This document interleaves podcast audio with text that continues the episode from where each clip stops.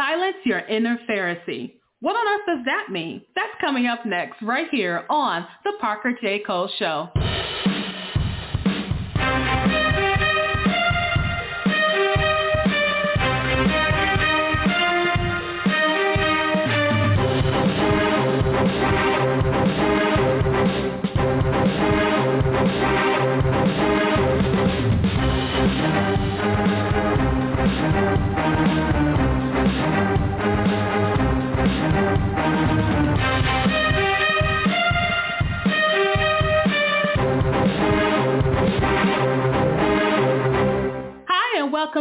Parker J. Cole Show. I'm your host, the Queen, Parker J. Thank you so much for joining me. Today we're going to be talking to someone you're very familiar with. We're going to be talking to Jon Fugler from 24-7 fresh. I can't wait to talk to him again. He has a new book out that you are going to enjoy. I read it over the weekend. It is a wonderful book to help us really seek a relationship with Christ and not to uh, seek a timesheet, if you will, or to get A's on the test. It's about deepening your relationship with the Lord. You may be thinking, but what does that have to do with your inner Pharisee? We'll get to that in just a few moments. As always, want to thank you for your support. We have been showcasing Christian authors worldwide for 10 years. Can you guys believe it? I want to thank you all for being part of this experience. I can't believe that when I first started the show back in 2013, that we would still be going on strong. And I could not do that without you. For those of you who can, you can join our Patreon team by going to patreon.com slash write stuff and see what you can do. And as always, we covet your prayers. To stay up to date with PJC Media, simply go to pjcmedia.net, click on that pink follow button, and you'll never ever have to miss a show. Subscribe to our new YouTube channel at PJC Media, and we have uploads, exclusive content, and more. Go ahead, sign up today. And so, without further ado, I'm going to bring Jon back. Jon, how you doing? Doing well, Parker. Congratulations, 10 years. That, that is, is incredible. I can't believe it's been 10 years because it lets me know I've gotten older, but I don't feel older, okay? well, you don't sound older. Uh, I got to tell you, though, you must have been one of the first podcasters because you've been podcasting before podcasting was popular. So way to go. Way to be on the, be on the leading edge. Well, when I first heard about a podcast back in 2013, I thought, is it a pickle? is that what it is? I don't know what a podcast was. And the story how I've shared how this show got started a few times, but when I heard about and had the opportunity to start a podcast, I definitely did that. And the Lord has blessed me to showcase many people from all over the world. And I love building bridges. And I think that's an important part of our conversation too. Wouldn't you say, Jon? Oh yeah, it is. It is. And uh, it's something about a podcaster. You get to be personable. Um, it's it's organic and have these conversations. You, you feel like listeners get to know you, you get to know them as they respond. And, and so, yeah, podcasting is a, a great tool for that. I always encourage authors, if they can, to be part of a podcast they don't necessarily have to host one because most authors are introverts and the idea of talking to people without paper is quite terrifying for them. But if they can share their message with podcasters who are willing to host their message, they should definitely do that. Mm-hmm. And it also helps you get used to talking to people about the message that you have.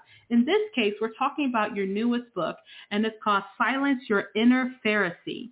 Now, I got to ask you a question when you were thinking about writing this book, where did it stem from? Boy, it stemmed uh, from really my own life, my own life of performance. I didn't realize I was a quote unquote Pharisee. The original title of the book was going to be Kill Your Inner Pharisee, but I tested that out and people said, yeah, I don't think so. what are so, you trying to say, Jon? with Silence Your Inner Pharisee. It's more of a Christian title, right? Yeah. Kill Your Inner Pharisee. Um, but yeah, I you know I found out that I wasn't the only believer that was caught up in doing the right things for God, but having a cold, distant relationship with Him. And I'm talking about longtime believers, not new believers. I think new believers have that freshness, that excitement. And as we be, go through our Christian life, we look back and say, where did that go? Where did that excitement go? And Pharisees were some of the most learned, obedient religious leaders of the day. They knew the law, they lived it out, and I say that they looked shiny on the outside, but they were spiritually sick on the inside. And so as uh, this book, as I wrote it, I'd say that it helps longtime believers escape the trap of performance-based Christian living, which is where I was, and embrace radical freedom in Christ. That's that's it. So early days, as I was writing this, I ran a rough manuscript by several people, and they said the book needed to get out there. So that's kind of the origins of of Silence Your Inner Pharisee.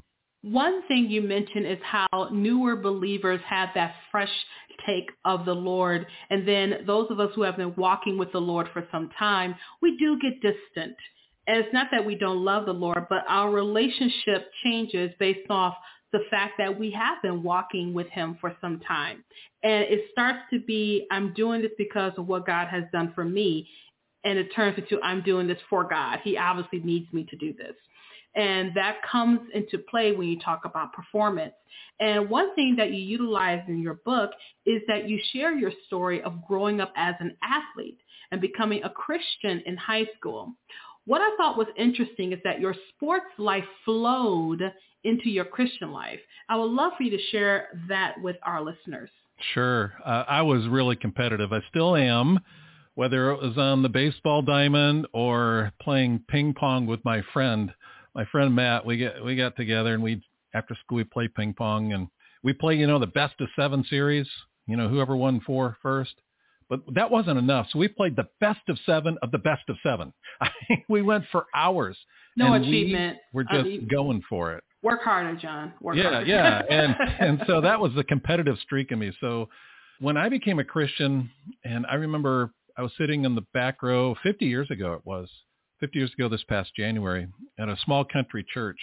And I thought the speaker, who was a football coach, and that's what attracted me there, was going to talk about football, but he talked about Nicodemus and how to be born again. And first time I ever heard that. And I was so, the Holy Spirit just drew me to that message and drew me to Christ. And I went forward from the last row. And it was when I was being followed up by the staff there at the church that night, and they handed me a Bible and they said, "Read this five minutes a day. If you don't do anything else, read the Bible five minutes a day." And for me, as a performer already, that was wow. It's like the worst and the best thing that you could say to me because I went into performance mode immediately when I came to Christ.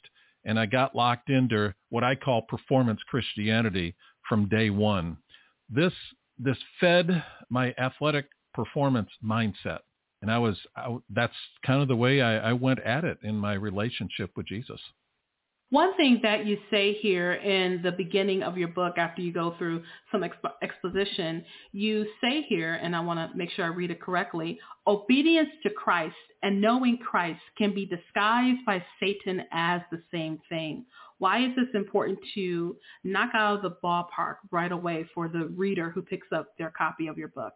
Mm, uh, that statement that you, you made there that I wrote in my book, um, that's really the heart of it because we can think we're right with Jesus because we're obeying him, we're serving him well, we're, we're doing the right things for God.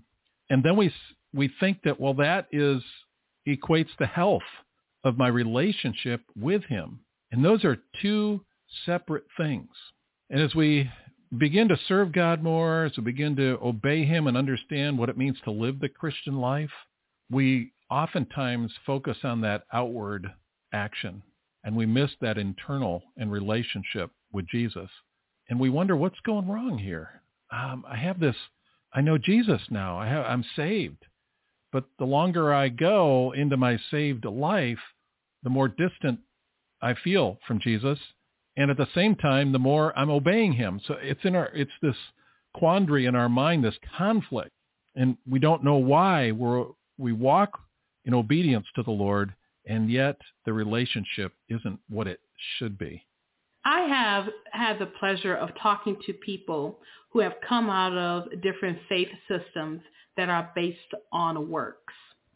And one thing that you mentioned throughout this interview and throughout the book is that we don't want to become or be attached to performance Christianity.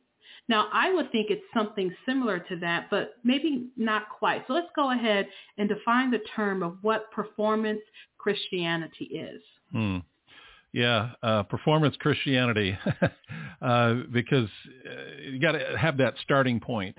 And performance really is, um, we, talk about, it could be reading your Bible, praying, living obediently, serving at church, uh, maybe even pastoring. There may be some pastors listening right now. Uh, serving in ministry, just plain doing all the right things for God.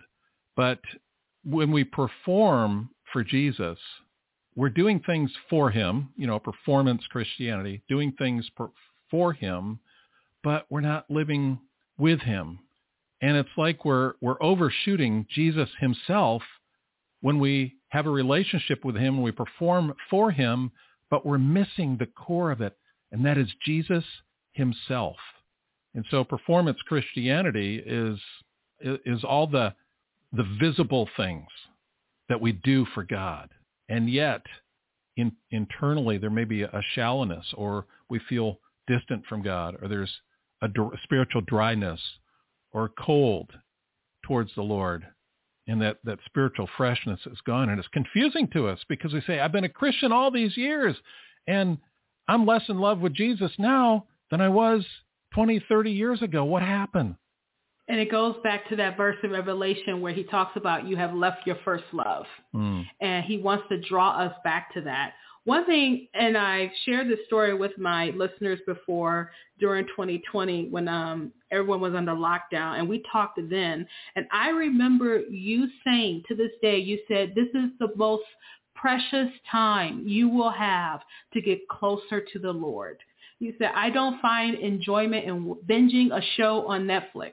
I, I remember you saying this clear as day. And for our listeners, if you want to hear him say these words and more, just go through our PJC Media archives on pjcmedia.net and you'll see it there. But back then you said, we will never get this time again and we need to utilize it. And I can't remember when I was by myself. There was no one else here. And there was only me and God and my dog, Sarah, at the time. They, we were the only people here. And mm. I learned how to draw closer and closer to him. So regardless of all the doctrine I knew, regardless of all the theology I knew, it was just a closer walk with thee. And that was amazing, particularly when I was walking my dog and the lady said there are three pit bulls loose and I was not attacked at all walking my dog because I knew that would happen. and, my dog is not a pit bull at the time. She's not a pit bull. She's a corgi for goodness sake. so she would have gotten mauled. She's not going to win. no, she could bark though. She tried. She would definitely try. That's for sure. But would she try to save my life or hers? I don't know. so, well, you uh, talk about that time of mm-hmm. in COVID and when we were isolated and now it now we have to create that time of isolation. Yes. It was created yes. for us. Mm-hmm. Now we need to create it. We need to be intentional. Uh, we've got to put up the barriers. We've got to quarantine ourselves. we those that was a tough time for us. Yeah. Those COVID days, but at the same time, we could have built those habits that we, as you said, will never have that time back again. And we need to build those uh, barriers and the fence around us so we can make that time to be with Jesus, develop that relationship with Jesus and set aside all the performance and go right to the heart of God uh, and spend those retreat hours with the Lord. That is critical if we're ever to get back to that freshness and the vibrancy and the life with Jesus that we once knew. One thing that your book also does is not just your words that you share. You share other people's words as well. Tell us about the format. Hmm. And if our readers turn to page 92, they're going to read about Parker's story. and that's yes. you. That's me. It's in there. you and I have become friends over the years. And yes, as you have. told me your story of burnout and the experience you went through uh, and, and, how the Lord used that to draw you back to his heart and mm-hmm. to slow down and the lessons you learned from that.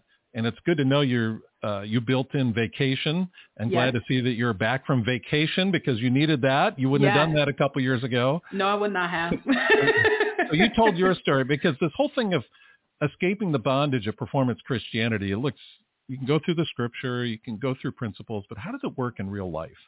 So I've got uh, half a dozen stories in there, real stories written by real people like you from different aspects what uh, what the Lord has done in their life in the way of intimacy with him and getting out of a performance lifestyle. I wanted to make it real.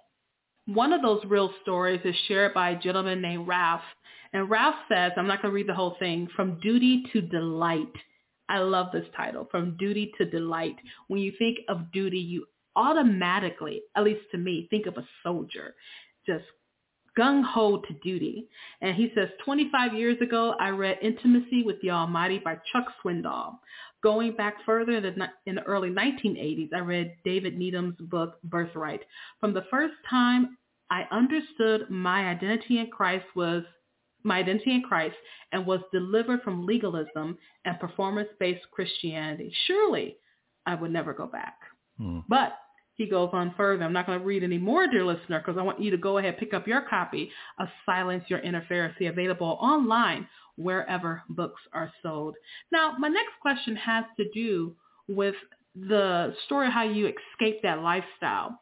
So how did you ditch performance and embrace radical freedom in Christ?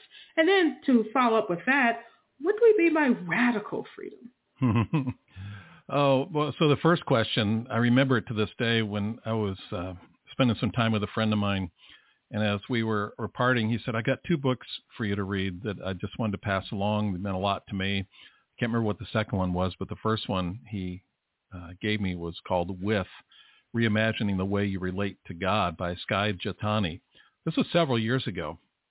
And that book has changed my life because it switched my uh, my view of my relationship with Jesus. Because Skye talks about five ways we relate to God, and one of them is we relate to God over God. Second way is under God. Then there's from God. Then there's for God, which is where I was. I was living for God. I was that was my relationship, quote unquote relationship with God was doing things for him. So I do all these things for him and yet I have these up and downs spiritually and I have this coldness and feeling distant from him and acting out in certain ways that were sinful and I was frustrated. Had some great moments because they were tied into my performance for him, but the relationship wasn't there like it should be. And then Skye says we are supposed to relate to God with God, our relationship to be with God. And he goes through that uh, and explains what that means. And one of the verses that he, he brings out is uh, Philippians 3.8 where Paul says, What is more, I consider everything a loss because of the surpassing worth of knowing Christ Jesus, my Lord. And that's the heart of it. Scripturally, that's, that's the heart of my book. That's the heart of what Skye was talking about. Knowing Christ, knowing Jesus. And Paul says a couple verses later, I want to know Christ. So he said it once in verse 8 of Philippians 3, two verses later, he says it again, I want to know Christ, goal in life. Paul was a great servant. He was a doer.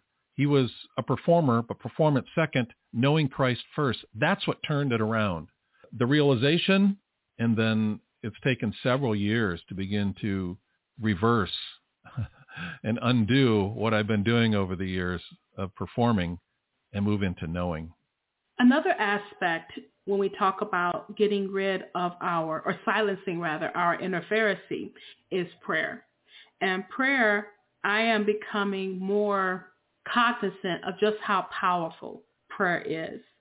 I had a situation recently where I fell out with a very close friend, Jon. I mean, hmm. we're talking gut-wrenching tears. I thought I would never speak to her again. And I had several days where I didn't talk to her, all of that. And on the third day, I would never forget, I was so depressed. I was at the park with my dog, Princess now. And I'm at the park and no one's there. It's cold. My dog is looking around like this is boring. There's no other dogs here. Why are we here? And literally in the still small voice, I heard the Lord say, you talk to her more than you talk to me. Hmm. exactly what the Lord told me. And I started bawling. I mean, crying my eyes out because I felt so convicted by that. And this is important because in your book, you have a story, Lisa's story, and she talks about communing with God through prayer. And she says, when I awaken, I align myself with the Father and his purposes. Daily I ask, Father, what are your plans for me today? It is a laying down of all my plans, agenda, and expectations. I invite God to help me see him, myself, others, and my circumstances through his eyes and with his love. Well, this was a biggie for me. It wasn't that I hadn't prayed before. It wasn't that I didn't pray, but I realized that I was taking all the stress of my life at the time and giving it to someone who can't help me like the Lord can. And then once I started to release everything to him, dear listener, let me tell you, talk about a weight off your shoulders. talk about relief. Talk about feeling light as air. And this was this year, Jon. This was this year. So I always like to tell people we are works in progress. That is for sure. you know, Oh, you yeah. get one thing right and then something else gets screwed up and the Lord has to just wra- wrangle you through here. And so I would love for you to talk about the importance of prayer as we get away from a performance Christianity. Well, you mentioned Lisa's story, and Mhm. I want a prayer life like Lisa. That uh, I, when she submitted that to me, and I read that, that drew me in. I said, yes, this is the heart of it, and she has something going with Jesus that's real special, and I want to have that too. But prayer is, we talk about prayer as not just bringing requests to God, but really, as even Lisa put it, communing with the Lord. I want to commune Mhm. with God. Yes. And prayer, some people say prayer is work. Yes, it is. But if we just take, sit down with the Lord and just start with a deep breath and not put the clock in motion, but have this relaxed time with Jesus and spend some time with him. Listen, do a lot of listening, sharing our heart, uh, not rushing things. When we want to have a quality prayer life, we've got to, we can't put so much definition on it, but it needs to be free. There needs to be time, just like your relationship with your friends. You need to have that time to talk and see where see where it goes. So you need to have time with the Lord and see where He takes it. And that's hard in this day because we have to stop. We have to go somewhere usually to get out of the, the noise and spend that time with Jesus. I say that um, one of the things I've said is God kind of told me this. He says, uh, don't complete God's sentences when you pray. In other words, don't tell God how to answer the prayers. Just put it out there and let him do it the way he wants to. Because we can go in with this list, say, oh, Lord, here's uh, request number one, request number two, and we give him all these requests and we tell him how to answer it rather than say, Lord, I just surrender to you, and these are the things in my life I'm surrendering to you. So uh, approach Jesus as a friend and, and trust him as Lord with these things in your life. It's, it all comes back to relationship. You mentioned that it all comes back to relationship, but there may be people listening to this podcast right now, and they may be living a performance lifestyle for Jesus and not even know it. So go ahead and share the signs that we need to be cognizant of so we can know what relationship is versus performance. Hmm. And I go back to my own life as I recall uh, feeling distant from God, uh, being spiritually dry, inconsistency in our walk with Christ. And we say, well, we all do that. We have ups and downs. Yeah, we do. But if this characterizes your walk with God, if this characterizes when you have this one-to-one time with Jesus, or maybe you can't even have one-to-one time with him because you're not quite sure what to do in that one-to-one time, that's a distance. That's a spiritual dryness. That's a coldness. And if if you're experiencing these things, then you really need to examine your life and say, am I performing for Jesus? Is my lifestyle a performance lifestyle? Or do I have that relationship? I'm not saying that because you're feeling distant from God or spiritually dry or inconsistent in your walk with Christ, that those are tied back to performance. But for many of us, it is. And you'll know it. You'll know it. And if, if that is the case, man, you need to go before Jesus and, and just confess that. Confess that, that self-effort that you're throwing in there and trying to, to build a relationship with him. Read through John 15. We need to abide in Christ. Apart from me, you can do nothing, he says. And uh, you have that come to Jesus talk and surrender. And it may be a time of, of great crying out to him. I know the, that David, the psalmist, cried out to the Lord all the time. And we need to have those times of crying out to him. Go to the root of it. But if you're feeling distant from God, if there's a spiritual dryness, inconsistency in your walk with Christ, yeah, you may be living a performance lifestyle for Jesus. I'm glad that you mentioned the signs of that because I know some of our listeners may be experiencing this now. And one thing I always want to do with this show is be transparent about this walk with Christ. And sometimes distance doesn't mean that you don't love the Lord. I truly don't think it means that. It means that you need to rejuvenate that relationship. And we always use the example of marriage. You know, there have been people married for a long time. There have been mm-hmm. people married for a short time. But, you know, eventually the the rose colored glasses break and we start to see the person for what they are, which are flawed, both of us being flawed and all that. But with Jesus, it's different. Our glasses don't, he doesn't break our rose-colored glasses. We break them, if you will, because as we get to know him more and more, he gets sweeter and sweeter. And as we deepen our relationship with him, it gets even more multifaceted. When we have that spiritual coldness and distance, then that's when you want to say, Lord, renew a right spirit within me. Mm. That's what the scriptures say. There was a song I had heard recently, Jon, from an old um, gospel group from back in the day by called Commissioned, mm-hmm. and they're still around.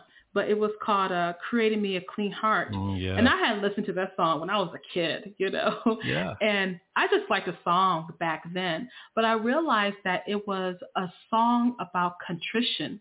It was admitting that created me a clean heart so I might not sin against me. Forgive me for my sins. You know, learning to humble yourself before the Lord. And that's one thing David always did. He was always hollering the Lord, if you think about it. If you read through the Psalms, you're like, oh, they're beautiful poetry. And they are.